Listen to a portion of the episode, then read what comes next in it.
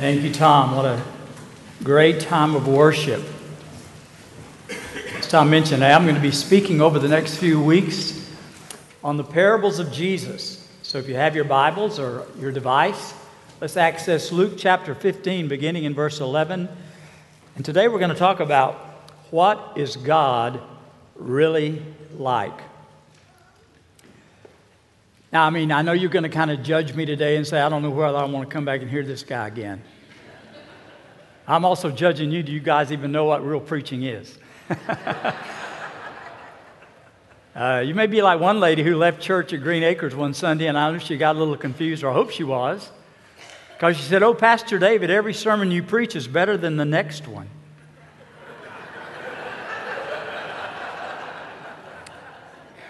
Some of you will get that a little bit later this afternoon. now, there's not a lot of atheists around anymore. Did you know that? I mean, remember we used to have Madalyn Murray O'Hair? She's dead. There's only 3,500 members in the American Atheistic Association these days, and 87% of Americans say they believe in God. The Bible has one verse for atheists, Psalm 53:1, that says, The fool hath said in his heart, There is no God. So there's a, probably a good chance you don't know an atheist. Mark Zuckerberg, founder of Facebook, claims to be an atheist, but he's not outspoken about it. But you know, there's something worse than being an atheist, and it is believing in God, but having the wrong concept of God. So, so who is, what's God really like? Is he like the God of the Muslim terrorist who flew the jets into the World Trade Center? Or is, is he the Hindu God of many, many faces? Is he the impartial God uh, that the Buddhists worship? What, what is God really like? Well, that's why Jesus came to planet Earth to tell us what God is really like. And if you look at the first part of Luke 15, Jesus is speaking to the scribes, the Pharisees, the tax collectors, the publicans. Uh, I call them the religious mafia, the Jewish mafia, who are always opposing Jesus. And he said, I'm going to tell you what God's really like because you guys, you religious guys in Israel, you don't have a clue what the real God is like.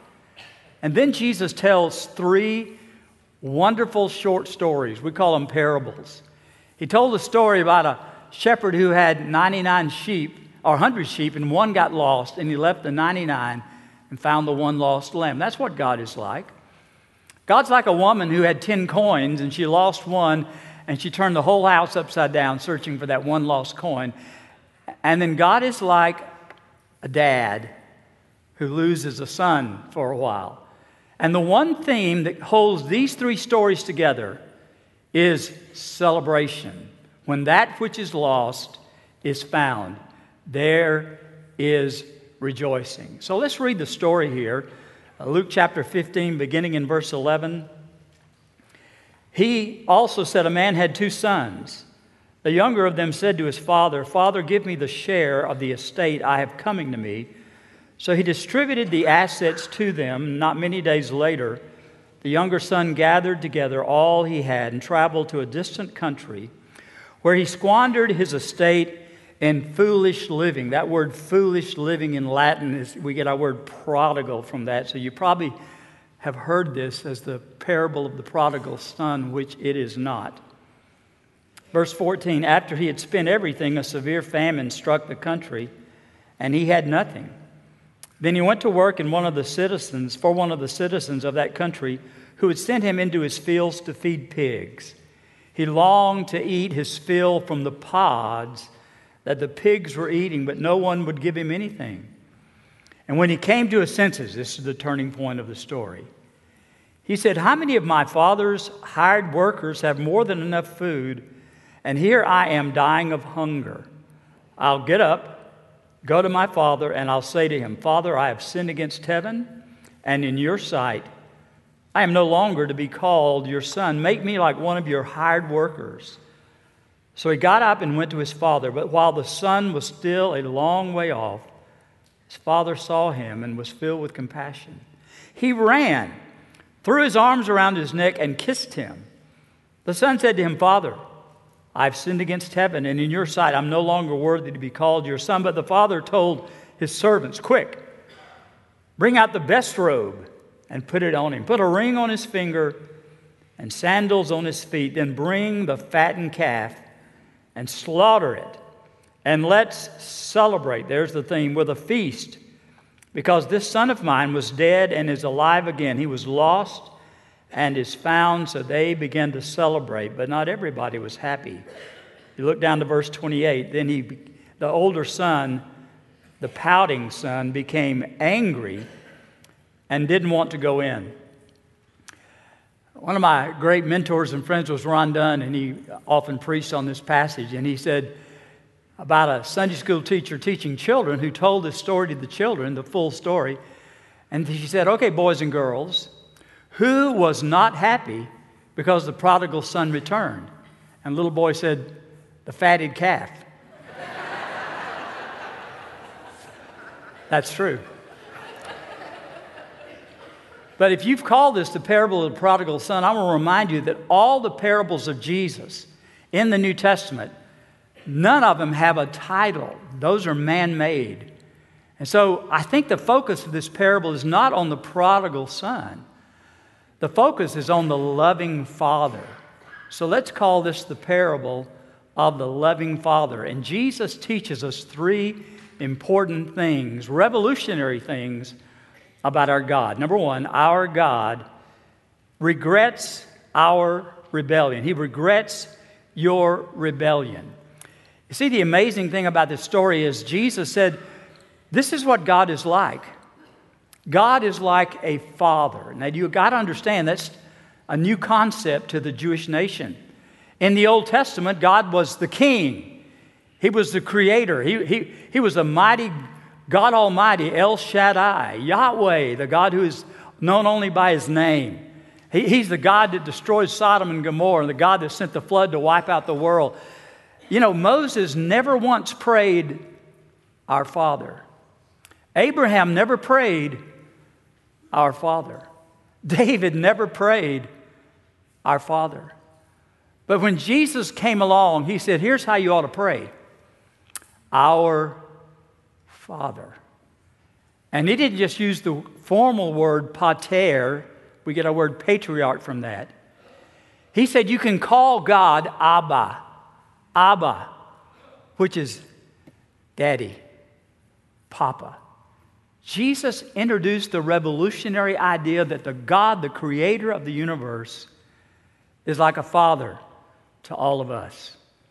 Because we can all relate to that because most of us have had fathers. In fact, we've all had fathers, whether they were good fathers or not. Some of you are fathers, and we can relate to that kind of relationship.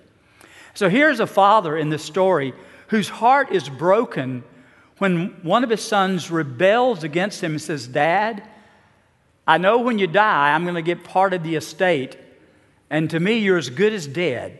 So go ahead, give me what I've got coming to me now. They got to understand in these days, wealth was tied up not in stocks and bonds or securities, it was really in real estate, livestock, things like that. So, no doubt, this father had to liquidate a lot of his assets in order to get enough money to give his son his part of the estate, which, if there were two sons, according to Jewish custom, the older son got two thirds of the estate, and the younger son would get one third of the estate. So, we believe this was a father of means. He was rich because he had a servant, servants plural. He had a fattened calf, so we believe he was a man with a lot of wealth. And so he had to gather this money together and give it to his son, and then watch his son walk out the door. And don't you know what? It broke his heart. So as we go through this parable, you got to ask yourself, where am I in this parable?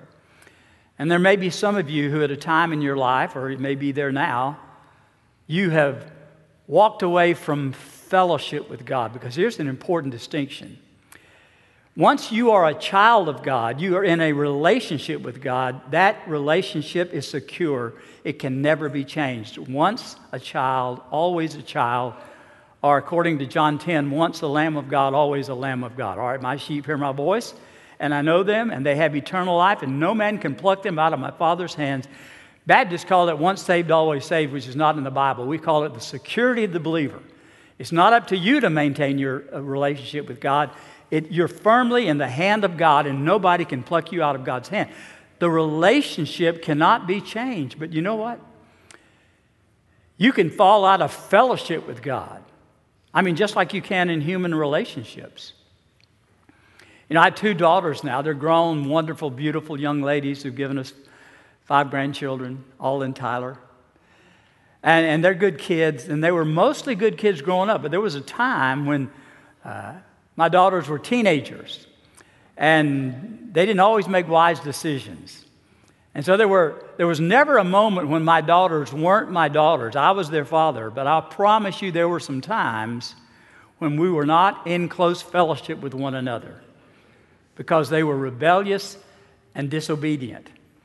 In fact, there was a period of time which my older daughter, we took the door off of her bedroom for several months. And right now, I think her daughter has her door off the bedroom at her house. And so you can get out of fellowship with God, but not out of relationship with God. And you see, God loves you so much, He'll let you walk away from fellowship. I, I, mean, God is not so deterministic that when He put Adam and Eve in the Garden of Eden, He didn't build a fence around the tree of knowledge of good and evil. He just said, Eat all the trees, and that one tree, don't eat it. In other words, God allows you to make bad choices. Bad choices have bad consequences, and good choices have good consequences. I remember early on in my ministry, there was a man that came to me. He at one time had been really faithful serving the Lord, but he'd gotten into an adulterous relationship with a woman that wasn't his wife, obviously, and then went through all the heartache of divorce and, and lost a lot of things in his life, including his family, his job. And then later, when he repented and tried to get right with God, he said the dumbest thing to me I think I've ever heard. He said, Pastor David, why didn't God stop me from going off and making all those mistakes? Like, you know, why didn't he put a concrete wall in front of me? Why didn't he grab me up by the hair and say, don't go there, don't do that? Because that's not what God does. God says, I love you, I care for you, but if you choose to walk out of fellowship with me, you may do that. And it broke this father's heart, and it breaks the heart of God when his children get out of fellowship. You know why? The greater the love, the greater the capacity to be hurt. Now, I'm talking to some of you today that you're not the wandering son, you are parents of prodigals. Or you have been the parents of prodigals, or you're going to be the parents of prodigals. And the more you love that family member, the more it's going to hurt when they walk away from fellowship with the family. So, first of all, our God is a God who regrets your rebellion. Number two, our God runs when you return. that's what God is like, Jesus said. And then the story continues. You know, he had his pockets full of money. He went to the bright lights and the loud music of the big city. He had plenty of friends. He spent all his money. He, he was living high on the hog until he ran out of money, and then he was living low with the hogs got to remember this was a Jewish audience, and there's nothing more, you know, just that really disturbed them more than the idea of swine because that was an unclean animal. And here he is in the pig pen with the slop and the dirt of the pigs. You talk about a fall from, you know, when his pockets were full of money. Now he's in the very lowest point he can be. Now, I, I mean, that's about as low as you can get. Uh, I, I grew up in L.A. Lower Alabama. And I, I, served my first church when I was a senior in high school, and it was a little farming community out from where I was going to high school. And so there's a lot of farmers. And one of them was a hog farmer. And I promise you, there is not another smell on the planet like a hog farm. I mean, I heard about the realtor selling a place, and he said, Well, the good news is that you can always tell which way the wind's blowing. Bad news is you're next to a hog farm. so here he was, just went from the highest high to the lowest low until he came to his senses. And he came to what I call the POTD. You know what the POTD is? It's a place where you get to meet God. It's called the point of total desperation. Have you ever been at the POTD? sometimes you don't really reach out to God until you get to the point of total desperation. Now, let me tell you a little insight into this story. Jesus didn't really make up this parable. There, there are instances of a similar story in Jewish history. The story of a father, wealthy father, who had a rebellious son that left and came back. And so, as he's telling this parable, I'm sure some of the scribes and Pharisees, they said, Oh, I've heard this one before. You know, I've heard this one before. Have you ever been telling a joke before to somebody and you say, Stop me if you've heard this? And they're not going to stop you. They just know where the punchline's going. These guys said, I know where this is going. Because in this story that was popular in Jewish history, when the son comes back crawling to his father, the father says, No. You know, you've made your bed, you sleep in it. Get out of here. You've lost your chance. You've made your choice. I don't want to ever see you again. Now, that's Old Testament retribution. In fact, if you want to know what the Bible says about this in Deuteronomy 21:18, here's Old Testament theology. If a man has a stubborn and rebellious son, who does not obey, his father and mother shall bring him to the elders and say, This son of ours is stubborn and rebellious. He will not obey us. He is a profligate and a drunkard. Then all the men shall stone him to death. Wow. If you're a parent of a teenager, you may be thinking right now, that's probably a pretty good idea right there. but that's the Old Testament. And that Jesus gave a twist to the plot. He had a surprise ending that he slipped in. We, we kind of looked at the son in the pig pen. Now I want you to imagine in your mind a moment this, this father. This father who missed his son every day. Where's my boy? Prayed for his son. And I can just imagine that, that every afternoon after, around sunset, he would gather at the border of his property and he'd just look down the road and, Where's my boy? I hope he's okay. Not knowing that he's in a pig pen in mud and slop. Where's my boy? He does that every afternoon, perhaps, in my sanctified imagination. That's what I see. And then one afternoon, he's looking down the road. And he says, Okay, there's something familiar about that person, but no, he's dressed wrong because he left in fine clothing, and this guy's in rags. And you know what? He's limping a little bit. And then as he stares a little farther, he, he says, It's my boy. It's my boy. And then Jesus said this. I'm not making this up. Jesus said that the father ran to meet his son. Now, it was very undignified for an older man to run, but he took his robe and tucked it up, hopped over that fence, and went running out to meet his son. If he had a white beard, it's blowing in the wind. And then he tackled his son, bad odor and all, and just showered him with kisses. And Jesus said, That's what God is like. He's a God who regrets your rebellion, but he runs when you return. You know, there was a great pastor in London, Charles Spurgeon, and here's what he wrote about this parable.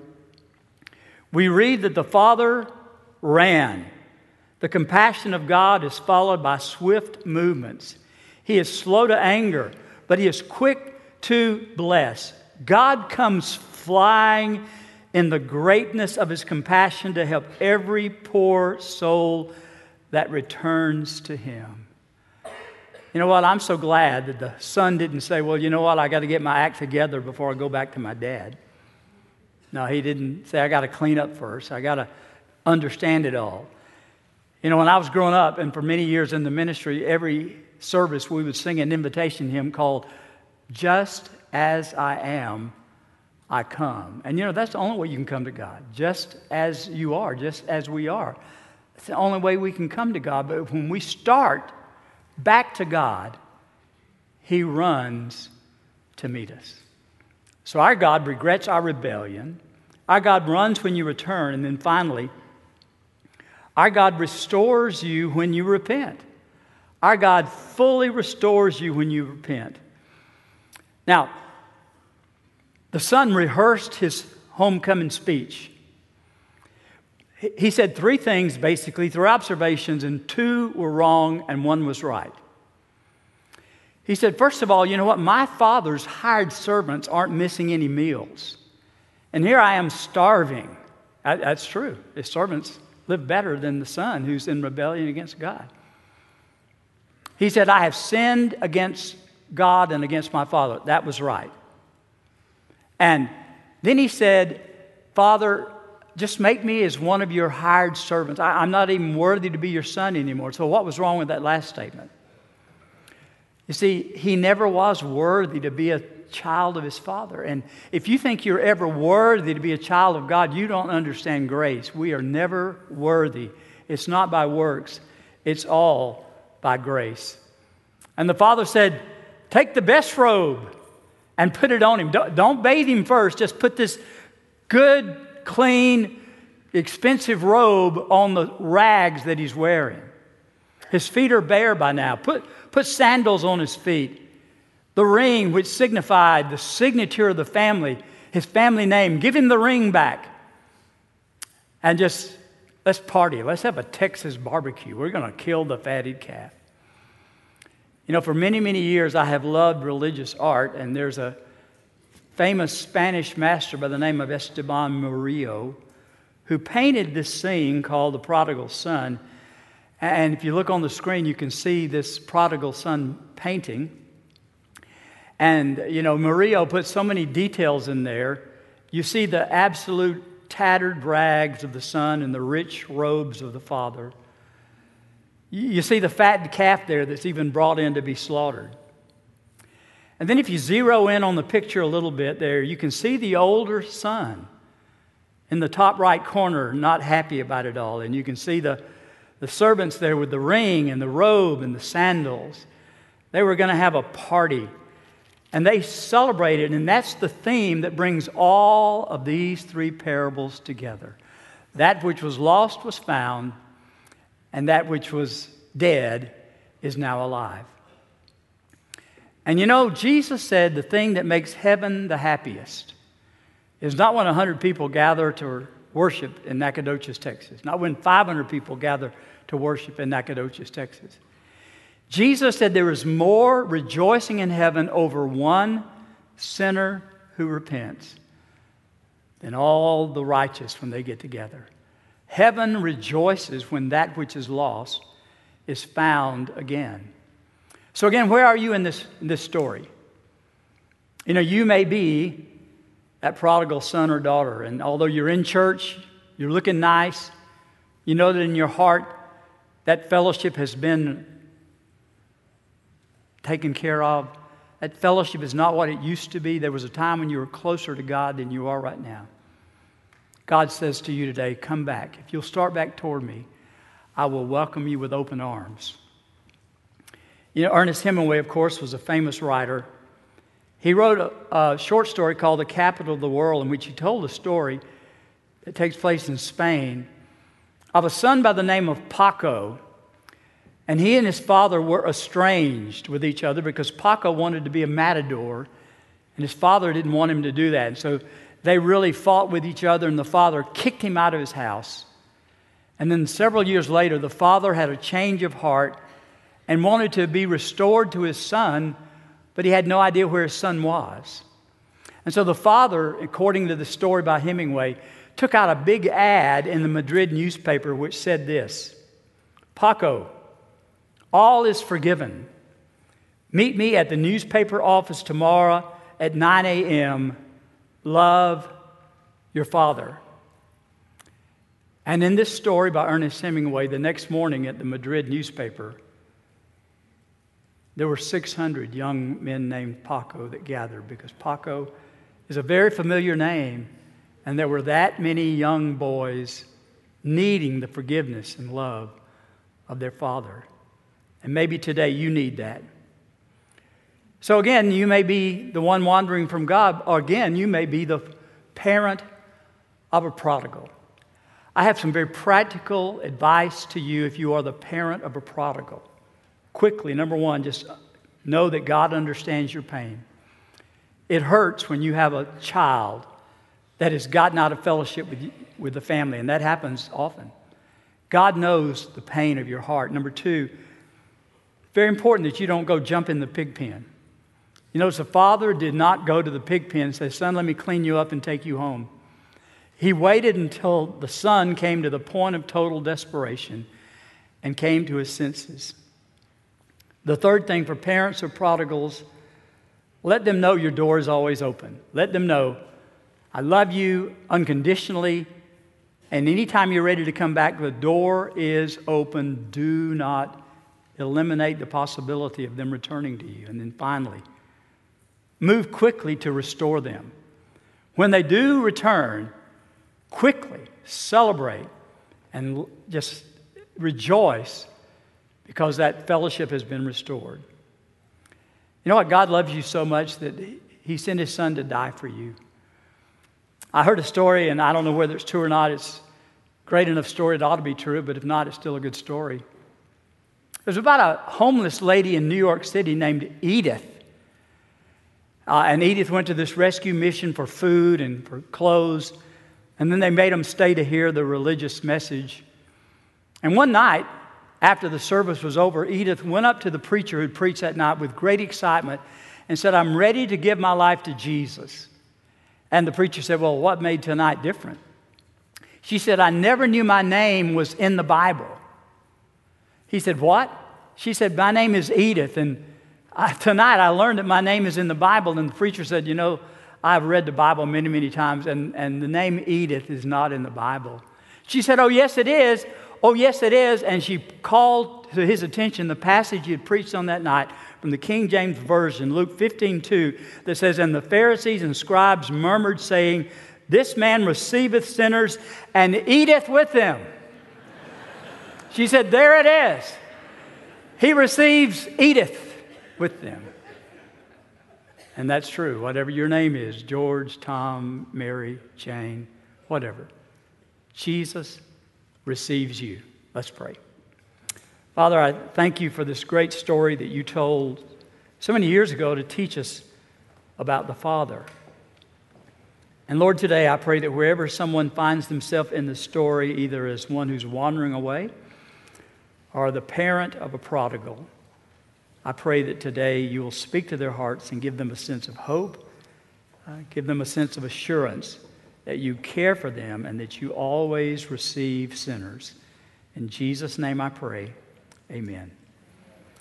just a moment, we're going to have the invitation and we're going to stand and sing, and some will be down here at the front. Maybe you're here today and you need to walk forward and make a decision for Christ. Some of you need to come and say, I'm a believer, but I'm not a member of First Baptist Church Nacogdoches, and today I want to talk about what it means to be a member of this church. Or or I'm a believer, but I haven't been baptized since I gave my heart to Jesus. I want to talk to someone about how do I get baptized? What does that mean? Or maybe you're here today and you don't know the Lord. You, you don't have a relationship with God through Jesus. And if you're seeking that, then if you'll come forward, somebody will talk to you about how you can give your heart to Jesus. Let's stand together right now and sing all to Jesus, I surrender.